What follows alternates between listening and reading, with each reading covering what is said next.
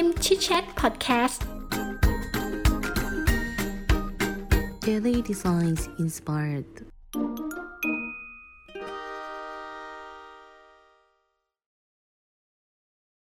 รับสู่ฮิมชิดแชทพอดแคสต์อีกครั้งนะครับ คุณอยู่กับสกลทีละวลันยูวันนี้เราก็จะมารีวิวหนังสือนะฮะ อันนี้หนังสือชื่อว่า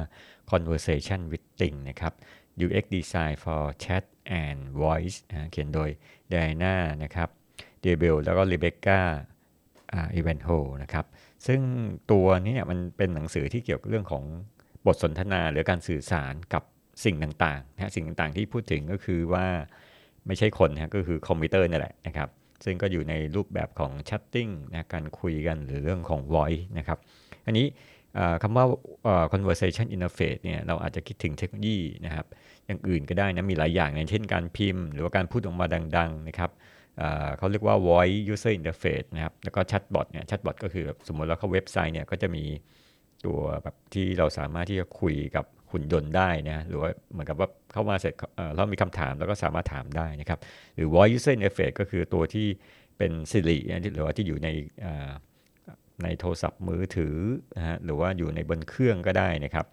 ซึ่งบางเครื่องก็จะเป็นลำโพง พวก Nest Google Assistant อะไรต่างๆนะครับ เวลาพูดไปเนี่ยเราเหมือนกับพูดใส่ลำโพงลำโพงก็ตอบกลับมานะครับเขาบอกว่าตัวของบทสนทนาเนี่ยเราคิดมันมีบุคลิกหรือเปล่านะอันมันจริงๆมันมีบุคลิกด้วยนะ แล้วก็มี personality นะครับต่างๆนะครับแล้วก็ conversation เนี่ยเราไม่สามารถที่จะออกแบบดิจิตอลการสนทนาอย่างมีสภาพได้ ถ้าเราไม่เข้าใจการสนทนาของคนก่อนนะฮะเพราะหลังจริงคือว่า เราต้องคุยกับหุ่นยนต์นะฮะแต่หุ่นยนต์เนี่ยก็ก็ต้องคุยในลักษณะที่เหมือนการสนทนาของคนนั่นแหละนะครับ conversation interface เนี่ยเป็นการออกแบบบทสนทนาที่โฟกัสตรงปฏิสัมพันธ์นะโดยที่จะเน้นเรื่องของภาษานะครับเราอาจจะมีคำถามว่า เอ๊ะ อะไรคือความแตกต่างของบทบทสนทนาแบบธรรมดากับแบบที่มันดีนะ หรือว่าอะไรที่เป็นสิ่งที่ภาคอุตสาหกรรมทำแบบว่าตัวของบอทพวกนี้แล้วมันพลาดนะ แล้วก็ส่วนไหนของการออกแบบของบทสนทนาที่ยากต่อ คนในการเข้าใจนะครับ คือหมายว่าคนไม่เข้าใจเอ๊ะเขาพูดอะไรกันบอทพูดอะไรนะครับ การออกแบบสนทนาเนี่ยเป็นความร่วมมือกันระหว่างสมาชิกในทีมสมมติว่าคือในทีมของการออกแบบเนี่ยเขาก็ต้องมานั่งเขียนมานั่งคุยกันเบนสตอมเอ้ยมันจะพูดแบบไหนถึงจะเหมาะสมนะครับหนังสือเนี่ยก็จะเริ่มพวกคำศัพท์เทคนิคอะไรต่างๆนะครับ ซึ่งทั้งหมดเนี่ยเขาเขาบอกว่าเวลาเวลาคิดเรื่องของบอทเนี่ยอย่าเอา เทคโนโลยีเป็นศูนย์กลาง แต่ว่าเอาคนเป็นศูนย์ศูนย์กลางนะครับ มาดูคำศัพท์ดูว่ามันมีคำศัพท์อะไรบ้างนะครับ VUI หรือเขาเรียกว่า UI VUI นะครับ ส่วนเขาเรียกว่าเป็น Voice Assistant ก็คือผู้ช่วยสำหรับนะสำหรับชีวิตอะไรต่างๆในบ้านในการทำงานนะ เช่น Siri Google Assistant นะครับ IVR Interactive Voice Response นะคือระบบที่คนฟังจาก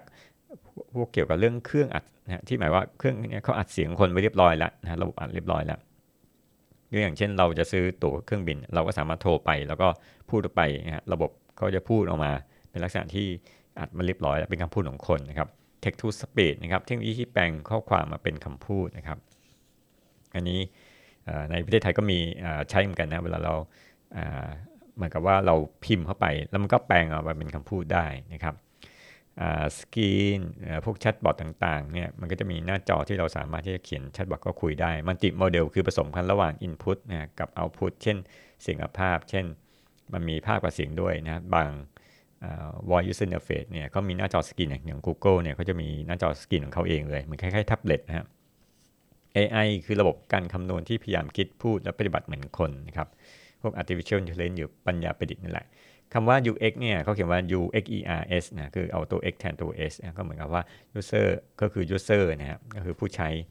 เราไม่ควรที่จะให้อ่าก็บอกว่าไม่ควรทำให้คุณค่างคนต่ำไปด้วยนะหมายความว่าเวลา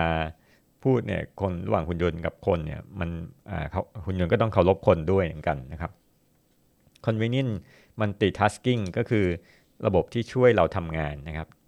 เช่นเราบอกให้ Alexa เนี่ยเปิดไฟให้หน่อยนะฮะหรือบอก สิริบอกว่าช่วยส่งข้อความไปให้เพื่อนนะฮะบอกว่าเรามาสาย5นาทีอะไรเงี้ยนะครับ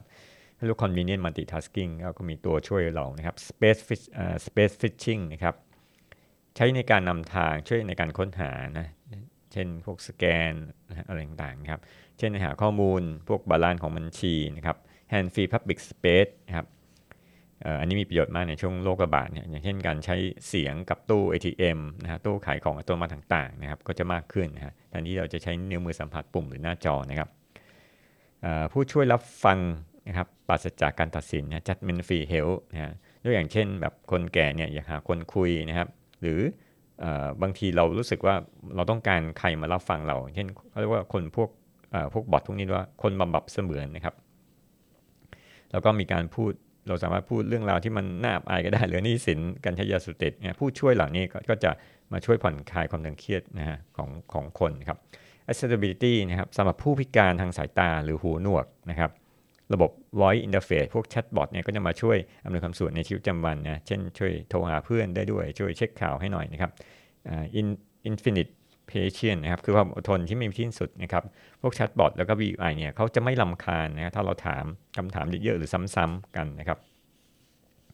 conversation conversation designer คือนักออกแบบสนทนานะครับ อยู่ภายใต้ UX นะครับ ซึ่งเป็น human center design แล้วก็ data driven นะครับวัตถุประสงค์คือจะช่วยคนแล้วก็บอทในการทำให้มีเกิดการสนทนาที่ดีนะครับอันนี้ก็เป็นเป็นตัวอาชีพใหม่นะ conversation designer ซึ่งปกติเเรา ก็มีพวก copy writer ใช่ไหมฮะ ที่ทำงานกับ UX ครับหรือ micro copy เนี่ยแต่ว่านี่มันเป็น conversation designer นะครับ ซึ่งก็ advanced ขึ้นอีกนะครับ หน้าที่ที่เขาทำคือว่าวิจัยเพื่อเข้าใจวิธีการที่คนพูดและความต้องการของเขานะฮะหรือว่าการออกแบบบุคลิกของบอทต่างๆนะครับ เขียนคำแล้วก็สามารถเขียนคำตอบที่ bot จะพูดนะฮะหรือเรียนรู้เกี่ยวกับผู้ใช้นะแล้วก็ ทำแผนภูมิสเก็ตการไหลของบทสนทนาต่างๆนะครับไม่ว่าจะพูดทำแผนภูมิแค่แค่ flowchart อะไรครับ แล้วก็สร้างต้นแบบเพื่อที่จะสอบว่าคนเนี่ยปฏิสัมพันธ์กับบุคลิกเสียงและเซนโอเป็นยังไงนะครับ ในหนังสือเนี่ยจะคุยเรื่องราวเกี่ยวกับเรื่องของเทคโนโลยีแบบบางทีก็บางอันมันก็คุกคามคนเหมือนกันนะซึ่งอาจจะเป็นเรื่องของbias หรืออคติหรืออันตรายที่มีต่อคนนะครับ การสร้าง bot เนี่ยก็จะมีข้อดีเนี่ยมันจะทำให้เราสามารถในอนาคตเนี่ยเราสามารถคุยกับ พวกอะไรนะอินเทอร์เน็ตอ f ติงพวกเครื่องซักผ้าก็ได้นะครับ หรือรถที่สอนให้วัยรุ่นเนี่ยขับรถนะฮะก็คือเป็น bot เนี่ยเป็นเทรนเนอร์ของเราด้วยนะครับในบทที่2เนี่ยเขาบอกเรื่องเกี่ยวกับคุยเหมือนคนนะครับภาษาที่ใช้ในการติดต่อกับคอมพิวเตอร์เนี่ยเขาบอกมีหลายอย่างเนี่ยพวกท่าทางจากมือนะครับอักษรเบลที่ใช้เสียงในการเขียนและก็พูดนะครับห่วงโซ่ของการพูดของมนุษย์เนี่ยเขาบอกว่ามันก็จะมีสองฝั่งนะถ้าเราดูนะครับก็คือมีฝั่งคนพูดกับฝั่งคนฟังนะครับ ซึ่งฝั่งคนพูดเนี่ยก็จะมีการคิดจากสมองก่อนนะครับแล้วก็พูดออกมาเป็นเสียงนะครับหลังจากนั้นผู้ฟังก็จะได้ยินเสียงนะครับ ตาอาจจะเห็นข้อมูลภาพนะแล้วก็คิดโดยที่เพราะนั้นเนี่ยก็เกิดจากการคิดนะโดยที่สมองตีความเสียงและภาพนะให้เป็นความหมายนะครับ ส่วนห่วงโซ่ของการพูดของของบอทหรือเครื่องจักรอะไรเนี่ยอันหนึ่งก็คือว่า ASR นะฮะระบบจับคลื่นเสียงนะครับ กล้องจับหน้าคนหรือท่าทางของของมือต่างๆนะครับ อันที่ 3 ก็มี natural language understanding นะฮะระบบพิจารณาคำพูดนะครับ แล้วก็ intent matching นะครับก็คือระบบค้นหาเนื้อหานะ intent นั่นคือว่าเป็นสิ่งที่คนต้องการนะครับเอ๊ะเขาผู้ใช้ต้องการอะไรนะคือ input intent นะครับแล้วก็อันที่ 5 text to speech ก็คือระบบอ่านผลตอบรับตอบกลับนะครับ บางครั้งเนี่ยการแปลงความหมายของเครื่องเนี่ยก็อาจจะยากนะยกอย่างเช่นคำว่าเอคำว่า no no yes นะ no y e นะเท่ากับ yes นะ y e no แล้วก็ no นะบางทีคนเออเครื่องจักรก็เริ่มงงๆเหมือนกันเพราะมันบางทีมันเป็นภาษาท้องถิ่นด้วยเหมือนกันนะครับไม่ใช่ภาษาปกตินะครับ turn taking นะครับเป็นลักษณะการสนทนาที่เมื่อคนหนึ่งพูดจบเนี่ยก็ถึงเวลาที่สลับให้อีกคนหนึ่งพูดบ้างนะครับ ก็ในมนุษย์เนี่ยเราเป็นแบบพูดแบบนี้ก็จะเป็นแบบธรรมชาตินะ บางครั้งเนี่ยก็อาจจะมีการพูดแทรกเนี่ยบอกว่าบางวัฒนธรรมเนี่ยการพูดแทรกเนี่ยก็ไม่ถือว่าหยาบคายเนี่ยเช่นประเทศพวกลาตินอเมริกันเนี่ยก็จะมีการแย่งกันพูดเนี่ยในการสนทนาก็ถือว่าเป็นเรื่องปกตินะฮะในด้านของเทคโนโลยีเนี่ยตัวสปิเกอร์เนี่ยปกติมันเขาไม่เคยพูดแทรกเท่าไหร่หรอกฮะเขาจะหยุดฟังเราเนื่องจากว่าเขาอยากจะรู้ว่าเราหยุดพูดเมื่อไหร่นะครับเพื่อเราหยุดพูดแล้วเงียบไป 1 2 วินาทีเนี่ยก็แสดงว่าเขา ก็จะเริ่มพูดได้ละ ซึ่งบางคนคิดว่ามันใช้เวลานาน อันนี้คือเป็นจุดด้อยของพวกไว้ user interface ต่างๆนะครับ อันนี้มาถึงแล้วครูนะครับก็คือปกติเนี่ยเรารอ turn taking ของคนสนทนาระหว่างคนที่เราพูดด้วยเนี่ยเราก็จะเห็นท่าทางค่ะเรื่องของหน้าตาสายตาหรือว่าแบบมือนะครับ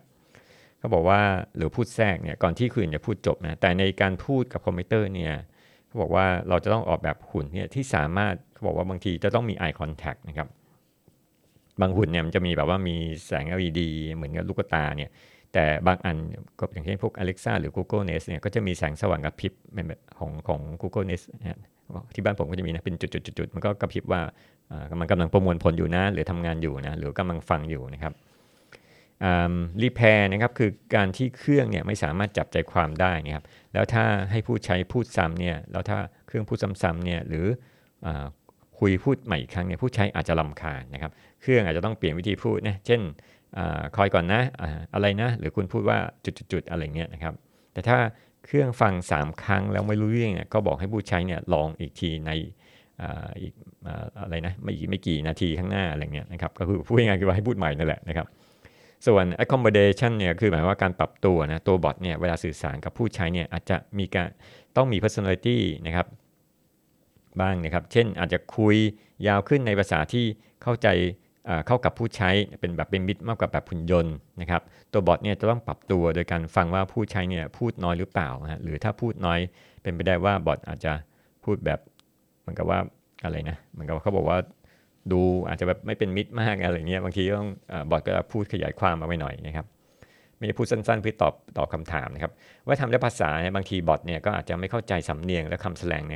ในภาษาต่างๆเนี่ยจริง ๆ อันนี้มันไม่ใช่บอทอย่างเดียวนะออย่างเช่น ถ้าฝรั่งพูดบางทีคนไทยอาจจะไม่เข้าใจด้วยเพราะภาษาแสดงอยู่ในพื้นที่นะครับบอทไม่สามารถจับเสียงคนอเมริกันผิวดำได้นะครับเขาบอกว่า 19%เนี่ยสกูอัพหรือว่าล้มเหลวเหมือนกับที่แบบว่า พวกแคปชั่นเนี่ยตัวอักษรที่เวลาเหมือนใน YouTube ก็จะมีตัวอักษรโผล่ขึ้นมาใช่ไหมเขาเขาบอกว่ามันสามารถจับเสียงผู้ชายได้ดีกว่าผู้หญิงนะครับ จริงๆแล้วผู้หญิงน่าจะดีกว่าผู้ชายในมันเสียงแหลม แต่ว่าเพราะว่าตัวของอัลกอริทึมเนี่ยตัว training model เนี่ยเขาใช้ภาษาของผู้ชายใส่เยอะกว่านะครับเขาบอกว่า bot เนี่ยสามารถจับเสียงผู้ชายได้ถูกต้อง 13%มากกว่าผู้หญิงนะสาเหตุเป็นเพราะข้อมูลที่ถูกเทรนเนี่ยเช่นเดียวกับผู้พิการพาร์กินสันดาวน์ซินโดรมนะ bot ไม่สามารถที่จะจับเสียงนั้นได้นะครับ อันนี้ก็คือเป็นปัญหานะครับ ความสุภาพเนี่ยเขาบอกว่าหลายคนเนี่ยต้องการให้เครื่องมีความสุภาพโดยการทักทายเนี่ยเช่นสวัสดีนะหรือว่าลาก่อนนะครับ ซึ่งสิ่งเหล่านี้เนี่ยไม่ค่อยแบบเป็นมาตรฐานมากนักเนี่ยเพราะว่าเป็นสิ่งที่ต้องเรียนรู้จากของจริงนะครับเออแล้วก็อันหนึ่งที่มีเป็นปัญหาคือเรื่องของภาษาเนี่ยเปลี่ยนแปลงตลอดนะยกอย่างเช่นในช่วงโควิดเนี่ยก็จะมีคำศัพท์ใหม่ๆขึ้นมาเนี่ยเพราะฉะนั้นเครื่องอาจจะต้องเรียนรู้ใหม่ด้วยนะครับ ในบทที่3เนี่ย เขาพูดถึงว่าบุคลิกที่เชื่อถือได้นะครับ บางคนอาจจะสบสับสนว่าเอ๊ะ persona กับ personality personality เนี่ยมันต่างกันยังไงนะครับ ในหนังสือเล่มนี้เนี่ยจะใช้คำว่า personality กับเครื่องนะครับ ซึ่ง personality เนี่ยจะเกี่ยวเรื่องของการเลือกคำพูดเสียงนะครับ เหมือนกับ tone and voice เนี่ยที่ใน microcopy เหมือนกันนะครับ แล้วก็พฤติกรรมร่วมกันนะครับ personality เนี่ยไม่ใช่แบบแบบผักชีโรยหน้านะ แต่เป็นรากฐานที่สำคัญนะครับ เป็น foundation เลยนะครับ เพราะมันไปโยงเกี่ยวกับ ความเชื่อมั่นของผู้ใช้ด้วยนะครับ ตัว personality เนี่ยจะไม่ได้ยึดพวก demographic data เช่น persona ออย่างเช่นพวกเพศ พวกเชื้อชาติต่างๆนะครับ อันนี้เขาบอกว่าเขามี framework นะในการทำเกี่ยวเรื่องของ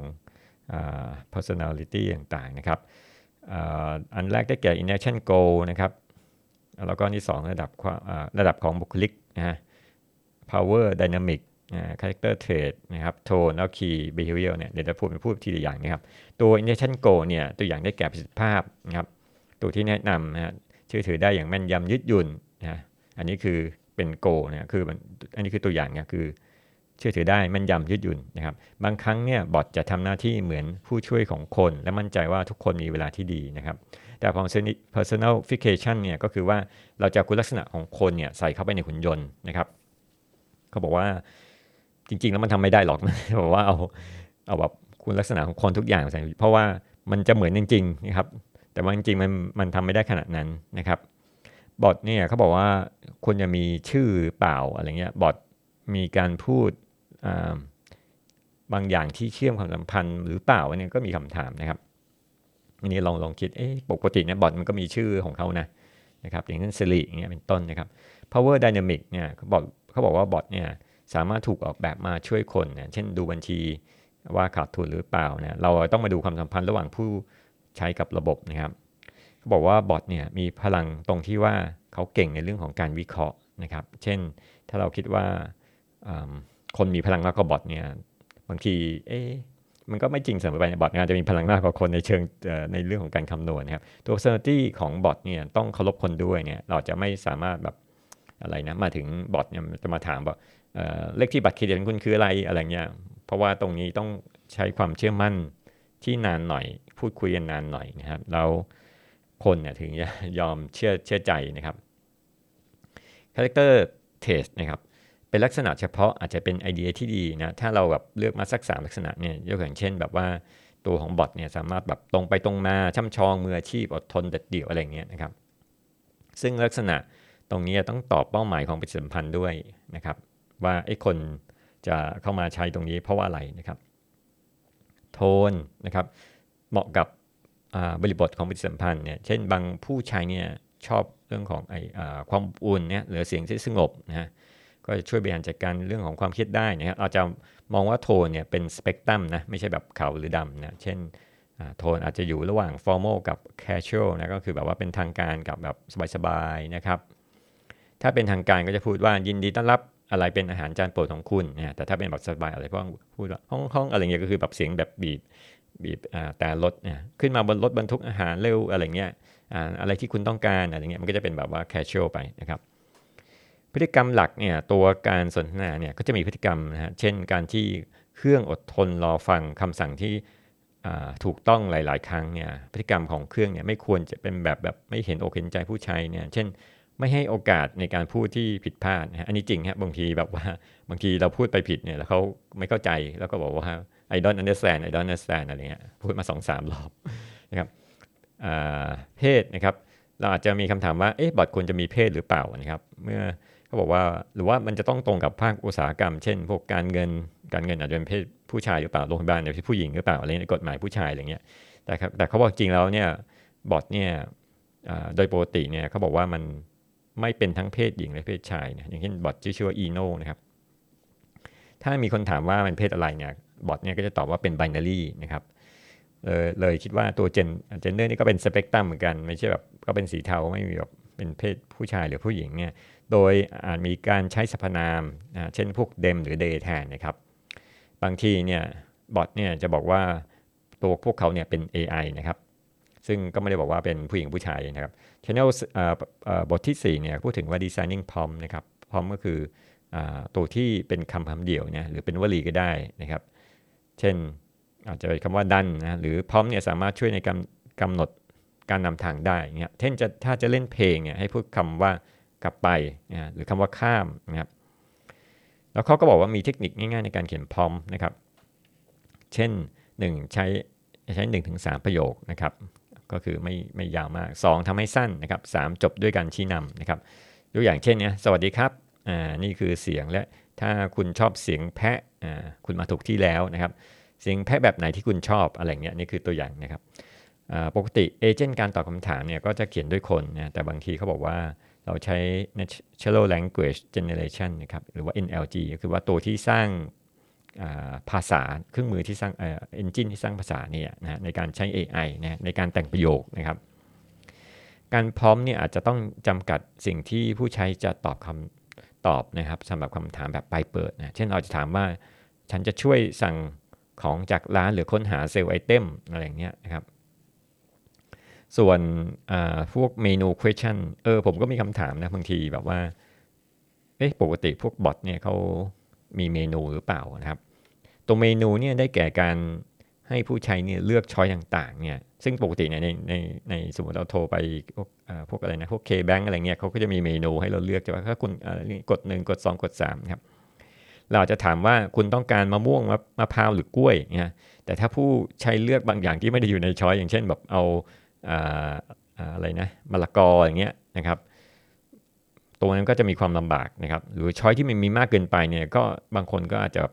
จำไม่ได้นะครับ อย่างเช่นเมนูโอ้โหบางทีแบบกว่าจะเข้าไปทำบริการได้นี่เมนูเป็นสิบผมจำไม่ได้เลยนะต้องกลับมาเบอร์หนึ่งใหม่อะไรเงี้ยการใช้คำถามใช่หรือไม่นะมันใช่หรือเปล่านะต้องการไปต่อหรือเปล่าเนี่ยข้อที่คำถามพวกนี้เนี่ยคือมันง่ายครับนักพัฒนานะครับ ในการโปรแกรม แต่ข้อเสียคือว่าถ้าเราใช้ yes กับ no มากเกินไปเนี่ยอาจจะไปสู่ความน่าเบื่อได้นะครับ อันนี้คำถามที่เกี่ยวกับที่ตั้งเนี่ยเช่นโรงภาพยนตร์เนี่ยออยู่ที่ไหนนะครับ ปัญหาตรงอยู่ตรงที่ว่า stage address เนี่ยบางทีอาจจะแบบชื่อแบบมันคล้ายๆกันเนี่ยมันทำให้แบบสับสนนะครับแล้วก็บางทีก็ยาวด้วยนะสมมติว่าหนึ่งหนึ่งสองสามอะไรเงี้ยแล้วก็ชื่อถนนอะไรเนี่ยโอ้โหยาวมากนะครับ cognitive load นะคือการที่บอทใส่ข้อมูลให้ผู้ใช้มากเกินไป แล้วผู้ใช้เนี่ยต้องคิดเยอะนะครับ เช่น คน ผู้ใช้เนี่ยไม่เข้าใจต้องตีความเยอะมาก หรือบอทพูดยาวเกินไปทำให้ผู้ใช้เนี่ยจำไม่ได้นะครับดังนั้นเนี่ยวิธีการลด cognitive load คือว่า1เขาเรียกว่า concision นะครับก็คือ concise concise นี่แหละ concision นะครับคือทำให้คำพูดสั้นลงนะครับเช่นคำพูด 10คำใช้เวลาที่บอทจะอ่านเนี่ยประมาณ 4 วินาทีเนี่ยถ้าพูด 20คำนี่ก็จะเป็น 2 เท่านะครับเราจะลดหรือประมาณ ลดจากประมาณ 15 วินาทีเหลือ 7 วินาทีได้นะ โดยไม่สูญเสียความชัดเจนนะ ไอ้ความชัดเจนนี่แบบว่าไม่ใช่ไปตัดหมดแล้วแบบไม่รู้เรื่องอะไรเนี่ยครับ อันที่ 2 precision นะครับข้อความที่เคลียร์จะดีกว่าข้อความที่สั้นนะครับ เพราะถ้าสั้นแล้วเนี่ยมันก็จะไม่ชัดเจนนะครับ ผู้ใช้ก็จะสับสนนะ เช่นถามว่าคุณจะไปไหนนะครับ กับเมืองไปทางของคุณคืออะไรนะอันนี้มันชัดเจนกว่าใช่ไหมเพราะว่าระบบเมืองไปทางคุณคืออะไรนะครับ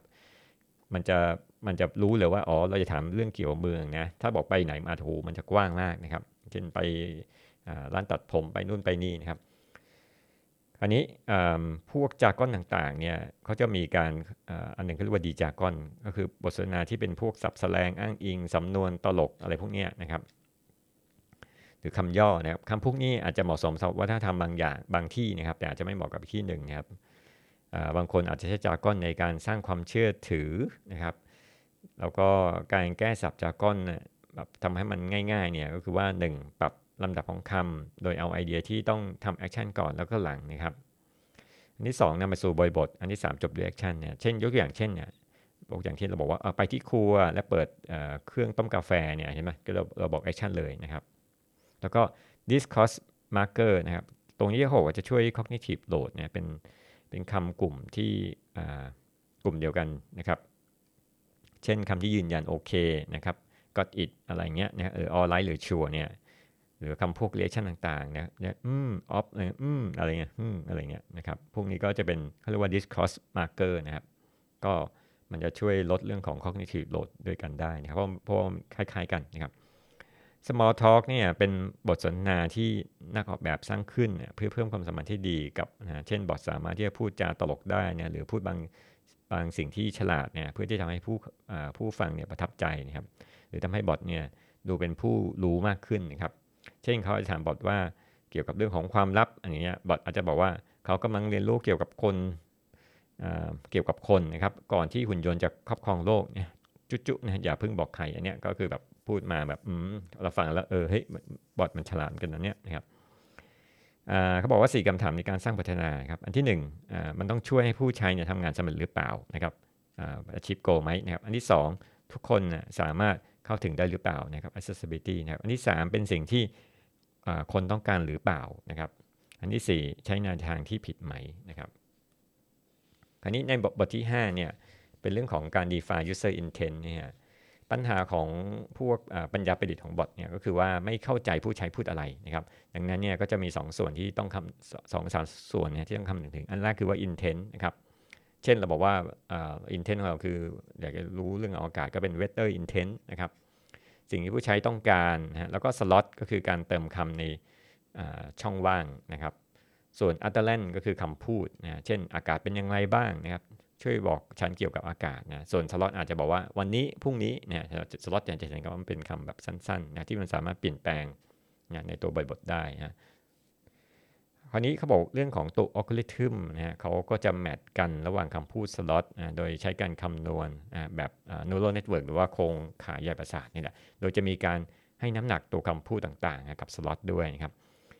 แล้วก็ตัว intent เนี่ยมักจะมี corpus นะหรือว่าเป็นแหล่งแหล่งพวก collection ของคำพูดต่างๆเนี่ยเช่นถ้า intent คือการลืม password นะก็จะมีเรื่องของการ reset password การ lock out อะไรเงี้ยเป็นแบบเหมือนกับว่าไอ้คนจะต้องสมมติจะมาถามบอทเนี่ยเขาจะมีเซตของ intent อะไรบ้างนะครับผมประจำเลยลืม password นะครับเราหรือว่า reset password เนี่ยผมประจำกันเพราะบางที เราต้องการ reset หรือว่า log out อะไรเงี้ยถูกถูกระบบเตะออกไปจากจากจากกลุ่มเพราะว่าจำ password ไม่ได้ครับ แต่ละ intent เนี่ยก็จะมีคำพูด utterance แบบต่างๆเนี่ยคล้ายๆกับทำพวก card sorting เนี่ยที่เอา utterance หรือว่าคำพูดเนี่ยมาจัดกลุ่มกันเป็นแบบ intent แบบต่างๆนะครับการใช้ intent เนี่ยเขาบอกว่าต้องระวังเนี่ยถ้ามีจำนวนมากเนี่ยก็จะกินเนื้อที่มากใน space นะครับผู้เขียนแนะนำว่าให้ดูตัวอย่างของ FAQ นะครับ frequency arc question เนี่ย intent ต้องไม่มากเกินหรือไม่น้อยเกินนะครับ กระบวนการของการทดสอบว่าบอทเข้าใจภาษาคนพูดหรือเปล่าเนี่ยเขาก็จะเพิ่ม utterance แล้วก็ย้าย utterance เนี่ยจาก intent หนึ่งไปอีกอันหนึ่งนะครับ แล้ว utterance เนี่ยหรือคำพูดเนี่ยที่ไม่เพิ่มคุณค่าเนี่ยก็จะเอาออกแล้วก็เพิ่ม intent ใหม่เนี่ยตอนแรกแยก intent ออกเป็น 2 หรือมากกว่านั้นก็ได้ แล้วก็รวม intent ที่เหมือนกันนะครับนี่ก็คือคล้ายๆการจัดกรุ๊ปปิ้งฮะแล้วก็เอา intent ที่ไม่ไม่ไม่ work ออกไปนะครับแล้วก็เพิ่มสล็อตเข้าไปนะ แล้วก็ทำการทดสอบนะครับด้วยการ training data เขาบอกว่าในช่วงแรกของการทดสอบเนี่ยเราจะพบว่ามันเกิดการผิดพลาดที่เยอะสูง เพราะว่าเครื่องเครื่องจักรเนี่ยเขายังเรียนรู้จาก training data อันนี้คล้ายๆ machine learning นะฮะคือหมายความว่าเรียนรู้จากตัวของ data ที่ที่ให้ไปเนี่ยยังไม่เข้าใจนะครับจนกระทั่งเราสอนไปสอนมาจนกระทั่งเขาเข้าใจนะครับโอเคนะครับ วันนี้ขอจบการรีวิวนะครับ conversation with Ting นะครับ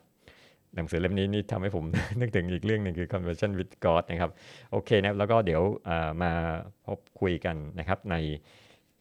อพิโซดหน้านะครับ สวัสดีครับ